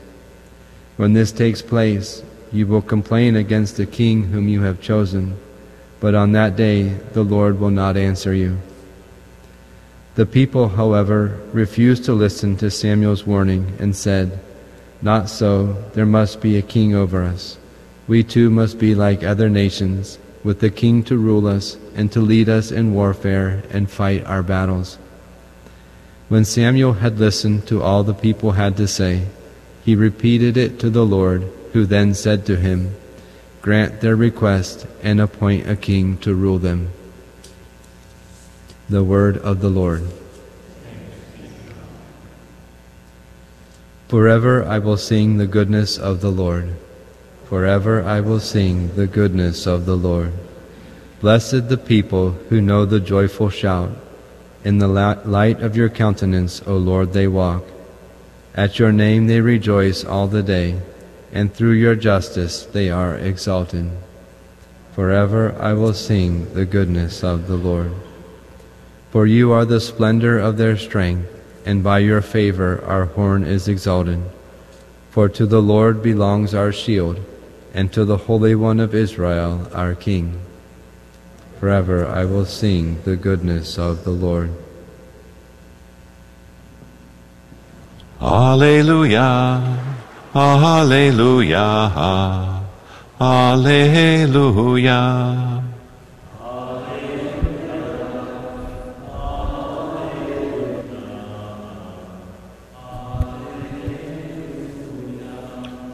A great prophet has arisen in our midst, and God has visited his people. Alleluia, Alleluia, Alleluia. The Lord be with you. A reading from the Holy Gospel according to Mark.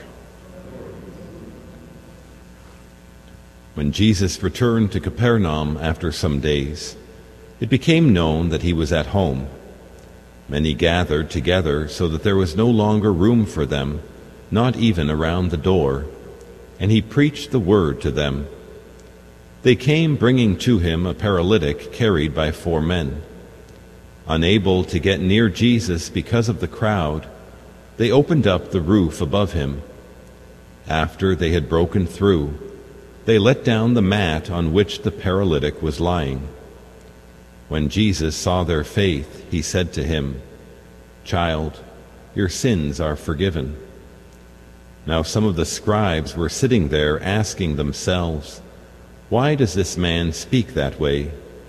He is blaspheming. Who but God alone can forgive sins?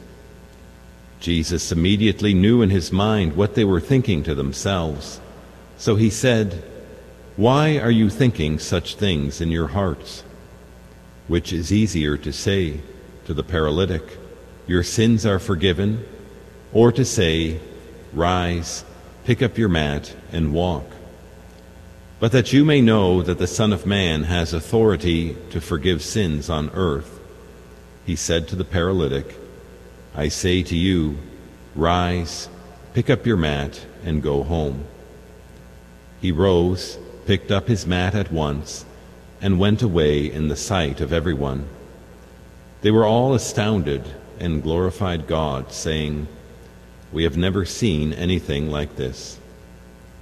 The Gospel of the Lord.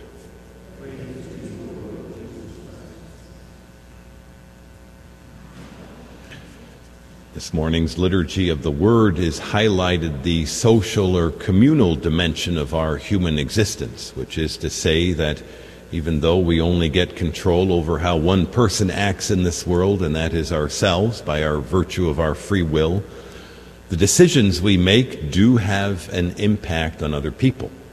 In today's first reading from the first book of Samuel, we hear about how the Israelites were quite obstinate in wanting to have a king over them just like any other nation. The plan for Israel was really intended to be that God was going to be their king. He would be the one who would be leading them. The prophets or judges would be interpreting for them, but that God Himself would be ruling over them. And their desire to become like any other nation and to have a human king appointed over them Samuel finally relents and says, Okay, if this is really what you want, you're going to get what you're asking for. And then he writes a whole long litany of things which are going to be consequences of this decision. To say, once you subject yourself to a human power over God, you better expect that things are going to turn for the worse. It's amazing how this message continues to be true today. Isn't it true that we human beings are constantly trying to place human authority over ourselves rather than accepting the authority of God? You think, for example, what we've done, we've decided now where the origin of human life is. It only begins after you're born. Before that, you don't have any rights. That is a human decision which goes against the nature that God has placed within us. And when life begins, then we said it's time for us to rewrite what marriage is all about. We will reject God's notion of marriage and we will come up with our own human designs for what we think marriage ought to be. And now we think we can rewrite what is inscribed in human nature and continue to invent things about what human life ought to be like. All of it is saying, at least the powers to be, we prefer to place human decisions, human authority, and the human will over us rather than accept what God has already inscribed in nature and what God has already placed over us in His authority. And the message is going to be the same. If you think you're going to work out better and things are going to turn out better by subjecting yourself rather to human tyranny rather than accepting the plan of God, it ain't going to work out very happily for you. In today's gospel, we see really the converse of that scenario where the decision of a few winds up having a very dramatic positive effect. It's always striking to me from this passage from the Gospel of Mark when it talks about the four friends of the paralytic making a hole in the roof and lowering the man down so that he can be in front of Jesus and have an encounter with the Lord, that it says here in the gospel that when Jesus saw their faith, in other words, the implication is it's actually the faith of these four men who are lowering the man down to be in front of Jesus which is being rewarded. It's almost like they're believing for the man, and the man then, in being healed and having his sins forgiven, he is the beneficiary of the faith of his friends. So, too, my brothers and sisters, while it's true that we only get to act for ourselves in this world, by living lives of faith, by praying for others, by interceding for others, we too can count as forces for good for our family, for our friends, for our community, for our society, and for our world. It is the social or communal dimension of human life which is written into our existence. It is a very real part that while we act for ourselves, our actions have consequences for others, for ill or for gain. And so today, my brothers and sisters, let us ask God for the grace that we would truly be people of great faith who would live lives of hope and lives of charity that would have a positive influence on those around us. And let us pray that in our world, in our society, that we would always accept the authority and plan of God for our lives and His laws which have been inscribed in nature rather than to try to reinvent them according to the human will of a few. Amen.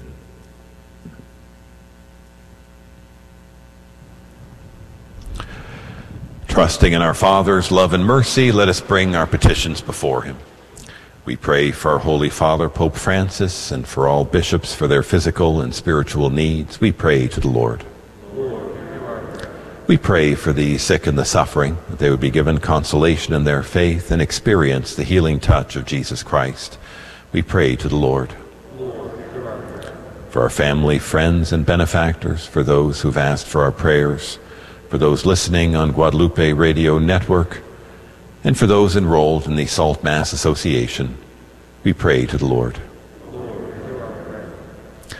For those intentions that we hold in our heart, we pray to the Lord. Merciful Father, we thank you for hearing our petitions and granting our prayers through Christ our Lord.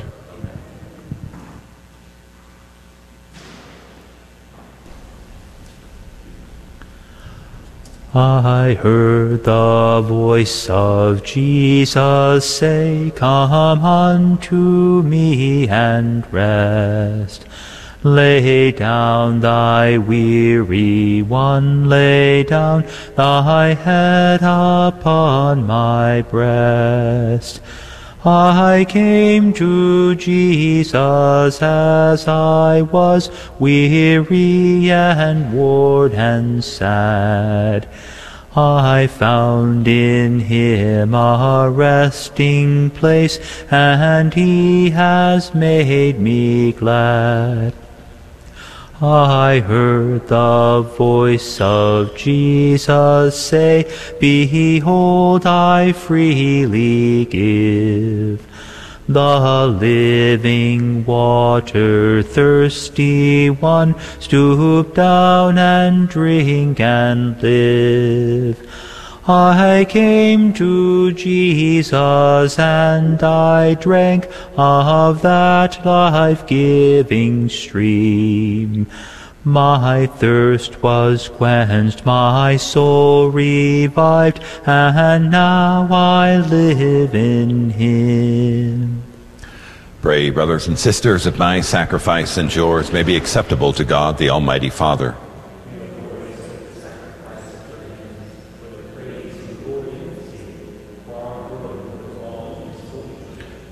May your people's oblation, O Lord, find favor with you, we pray, that it may restore them to holiness and obtain what they devoutly entreat through Christ our Lord.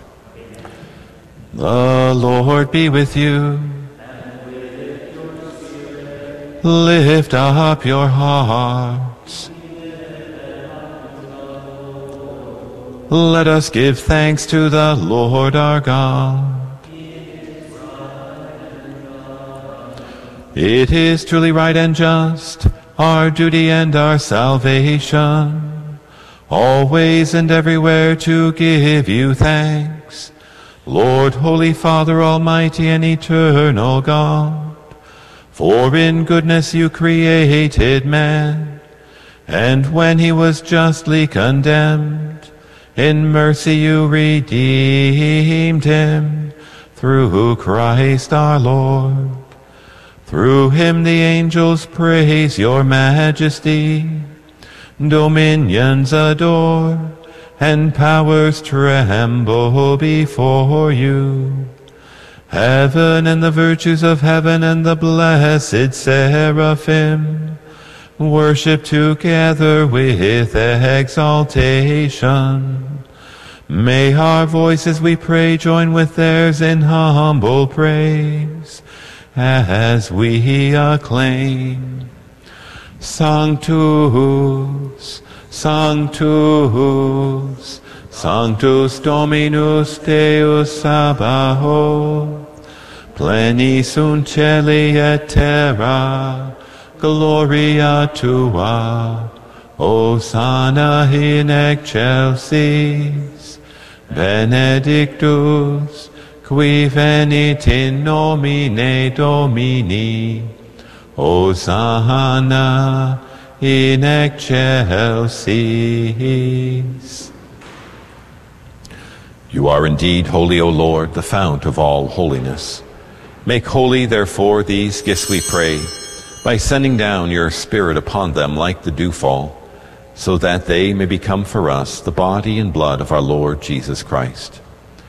At the time he was betrayed and entered willingly into his passion, he took bread and giving thanks broke it and gave it to his disciples, saying, Take this, all of you, and eat of it, for this is my body which will be given up for you.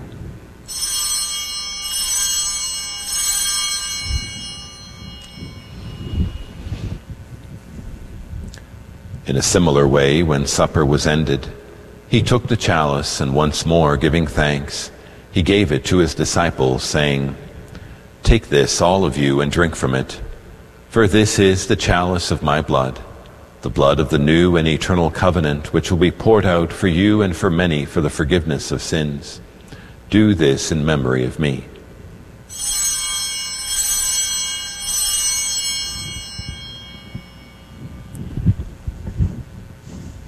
The mystery of faith.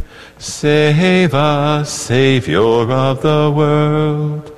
For by your cross and resurrection, you have set us free.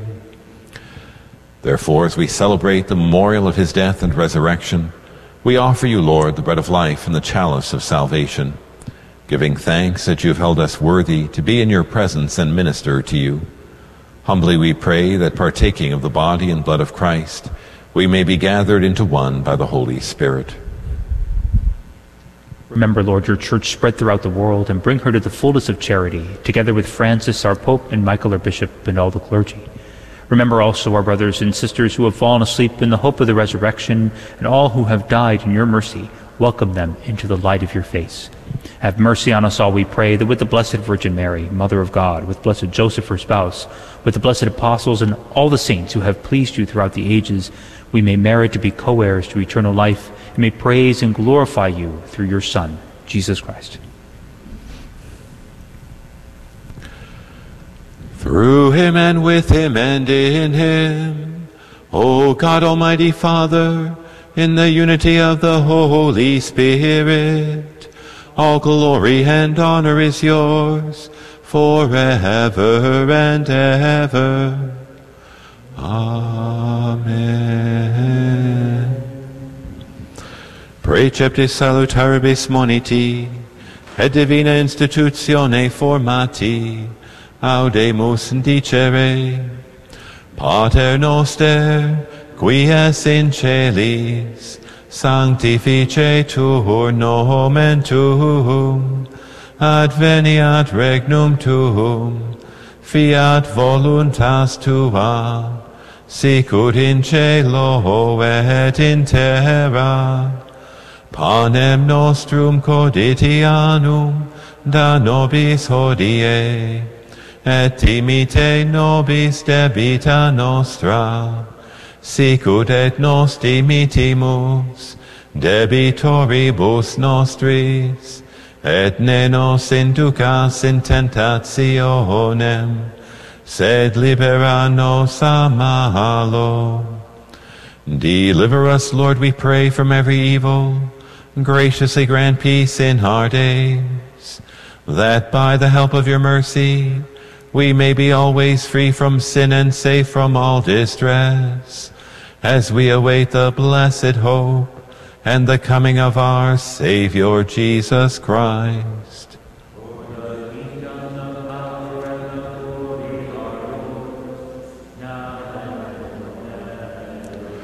Lord Jesus Christ, who said to your apostles, Peace I leave you, my peace I give you, look not on our sins, but on the faith of your church, and graciously grant her peace and unity in accordance with your will, who live and reign forever and ever.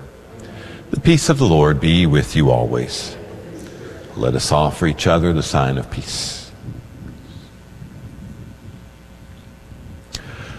Agnus Dei, qui tollis peccata mundi, miserere nobis.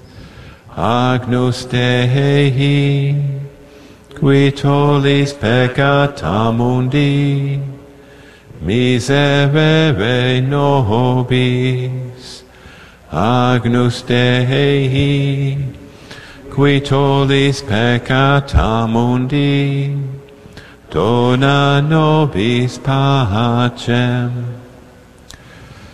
Behold the Lamb of God. Behold him who takes away the sins of the world. Blessed are those called to the supper of the Lamb. Lord, I am not worthy that you should enter under my roof, but only say the word, and my soul shall be healed.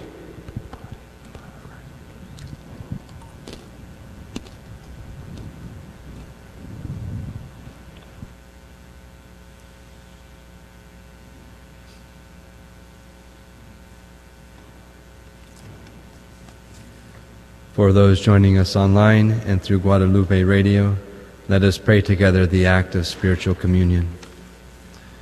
My Jesus, I believe that you are present in the most holy sacrament. I love you above all things, and I desire to receive you into my soul. Since I cannot at this moment receive you sacramentally, come at least spiritually into my heart. I embrace you as if you were already there, and unite myself wholly to you. Never permit me to be separated from you. Amen.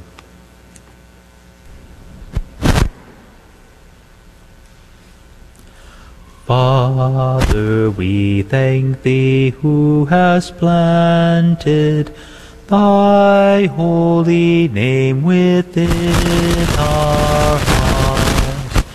Knowledge and faith and life immortal Jesus thy Son to us imparts. Thou, Lord, didst make all for thy pleasure, didst give man food for all his days, giving in Christ the bread eternal, Thine is the power, be thine the praise. Watch o'er thy church, O Lord, in mercy. Save it from evil, guard it still.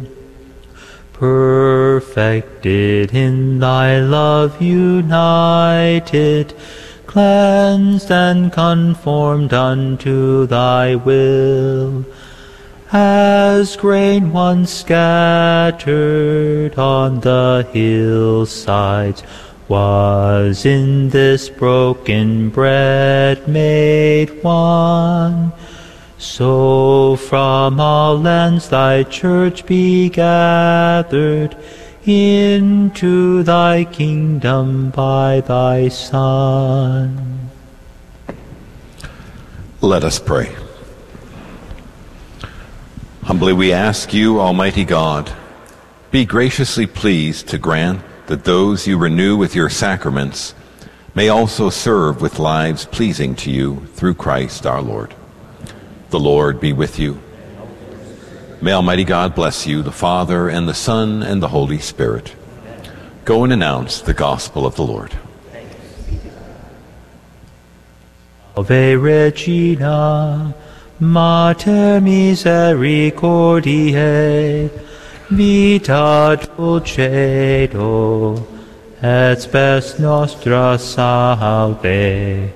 A te clamamus, exules filii Heve, a te suspiramus, gementes et flentes, in hac lacrimarum vale. Ea ergo advocata nostra, hilos tuos, misericordes oculos, ad nos converte.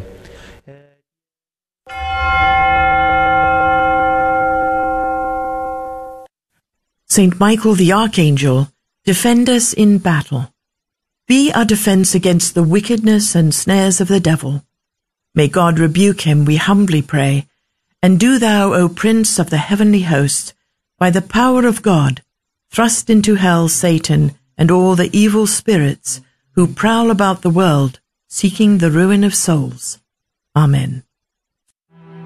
Prayer of Deliverance. Almighty God and Father, we beg Thee, through the intercession and help of the archangels, Saint Michael, Raphael, and Gabriel, for the deliverance of our brothers and sisters who are enslaved by the evil one, from anxiety, sadness, and obsessions, We implore Thee, deliver us, O Lord. from hatred, fornication, and envy, We implore Thee, deliver us, O Lord. from thoughts of jealousy, rage, and death, We implore Thee, deliver us, O Lord. From every thought of suicide and abortion, We implore Thee, deliver us, O Lord. from every form of sinful sexuality, We implore Thee, deliver us, O Lord. from every division in our family and every harmful friendship, We implore Thee, deliver us, O Lord. from every sort of spell, malefice, witchcraft, and every form of the occult. We implore Thee, deliver us, O Lord. Thou who said, Peace I leave with you, my peace I give unto you, grant that through the intercession of the Virgin Mary, we may be liberated from every demonic influence and enjoy thy peace always. In the name of Christ our Lord. Amen. All Catholic, all the time. This is the Guadalupe Radio Network. Radio for your soul.